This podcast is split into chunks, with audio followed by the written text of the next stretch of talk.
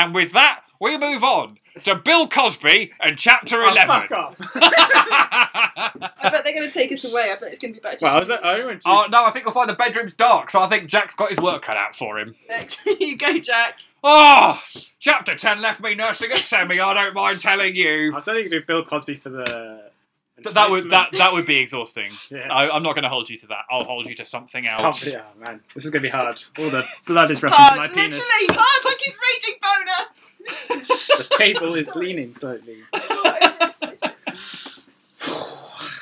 Okay. John is touching his breast. Oh, I love touching his breast. See, talk to you about that. Get some Texas sauce on him. Whoa. Yeah. The bedroom. Don't destroy my light box. Was dark, and Caleb didn't bother turning on the lights. Energy efficient. Felicia realised that he could see her perfectly fine, but oh god, I'm not ready for this. Eyes. But that she would have to navigate his body by touch. Oh, yeah. He deposited her on the mattress under the spill of the moonlight and hung back in the shadows. She lifted herself onto her elbows, watching as Caleb came closer and began to trail kisses along her bare stomach. He carefully unfastened the front of her pants, then unhooked her underwear in his fingers and glided the remaining garments off her trembling body, barely breaking contact where his mouth trailed down her flesh. I can't even describe what Charlie just did. I did the international Alex mime for wanking. That was like two hands. It was that's how a woman wanks. Oh, yeah. Alex is like a combine harvester of self-pleasure. I was going to show you next time you see me, Maria. I will give you a demonstration. Skype chat! Anyway, carry on. It's a porridge into your mouth or something. Oh, love porridge. That's porridge. It's a band name, right? Her breathing was coming in sharp bursts now, and Felicia tried valiantly to calm herself, but when Caleb lowered his head between her thighs, she felt all control slip away. It's so annoying. Someone put some, like, sexy music on. I think John could just mouth some funk at us. I think, yeah. He put some Barry White on. Yeah. We got it together, baby. Just put some really sexy smooth jazz on. Actually, no, I think John's the man. If we want sexy smooth jazz, why are we not getting John to put sexy smooth jazz on? I can find Barry White on Spotify. Are we even going to hear it in the background? Yeah. Yeah?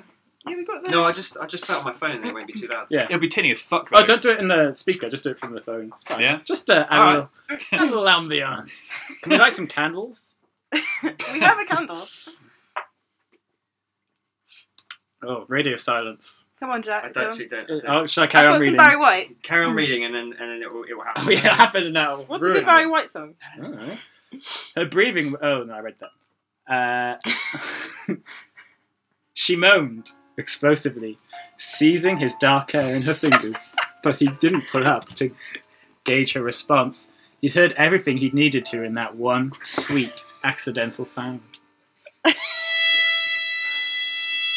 The tongue that had so rapturously explored her mouth now explored elsewhere. The hands on her thighs pulled them apart to allow himself better access. And Felicia threw her head back. Oh, she gasped. She could feel... Oh, orgasmic, Jack, come on. Oh. She gasped. She could feel perspiration already feeding between her breasts as a trembling anticipation took over her body. Caleb tongued... along her outer passage, and a tantalizing pleasure like she had never known raced through her, culminating in a thrill down her spine that raised goosebumps all over her satiny skin. Her fingers clenched his scalp, and she could feel Caleb practically purring with pleasure. When he was satisfied that she was ready to receive him, drawing gasp after gasp, don't look at me, John. Her would combust, and she couldn't take any more. Caleb mounted the bed and pulled her up against him. He turned her around, and Felicia exhaled a short, sharp breath as she settled backwards on his lap. She could feel his rigid erection pressing against her slick entrance, like someone's hair in the 50s. She raised herself obligingly, and Caleb guided her back down, penetrating and then burying himself to the hilt within her. The angle he achieved with her astride his lap was intense. Felicia rocked back with an ecstatic moan, turning her head to look over her shoulder at the strong body beneath her, then down at the capable hands cupping her breasts. Caleb's fingers then moved downward to clench the soft flesh of her thighs, and he held her still as they both adjusted to the intensity of their union. Then, slowly, agonizingly, he lifted her off him. At the same moment, Felicia raised herself up and arched her back. He thrust up as she brought herself back down again. The pleasure she felt shot through her every nerve ending, and her lips, in an expressive moan that filled the darkness. She moved herself into position again, eager to establish a rhythm that would allow her to repeat the intense feeling. And Caleb was only too happy to comply. Yeah! Go on, Caleb! He thrust into her, slowly, carrying them both up on the bed again and again. He brought his lips down and brushed them along her bared shoulder, his fingers dragging this black, the black strap of her bra and freeing her naked breasts. Boink! The cold air of the room combined with her arousal to tighten her nipples into pebbles. That's the sexiest thing I've ever heard. Pebbles. Mate, my nipples are like pebbles. His hands travelled up her arms and then stopped at her nipples. Nipples aren't her arms. Teasing them and gently pulling on them until Felicia bucked her hips as Caleb held her tightly in his embrace. Ooh, there's a lot more. Darkness floated around them until it felt like the shadows themselves were making love to her. Yeah, shadow, yeah? Oh, see God. What she's gone for there. Oh, that was a little bit sick in my mouth. Felicia craned her neck, but through the haze of pleasure, she could scarcely see what was transpiring between them. All there was left to do was feel. The sensations between them were building, climbing to new and unbearable heights as Caleb sped up his rhythm. Soon he was pumping into her, and his every thrust... Is he still human or is he a panther now? He's human right now. Okay. Who knows? Well, it's dark. Could be a panther. That's what made me wonder. Every thrust was met with a surprised cry of approval. Caleb filled her like nothing she'd ever felt, and she suddenly clenched and released unexpectedly as ultimate pleasure washed over her in unrelenting waves. Pleasure. She heard herself call his name as if from a distance. Caleb! I was going to say, did she call Caleb or Shadow? Because wouldn't it be really embarrassing if she said Shadow in the middle of sex? Shadow! Shadow! Wow, this next bit is a fun one.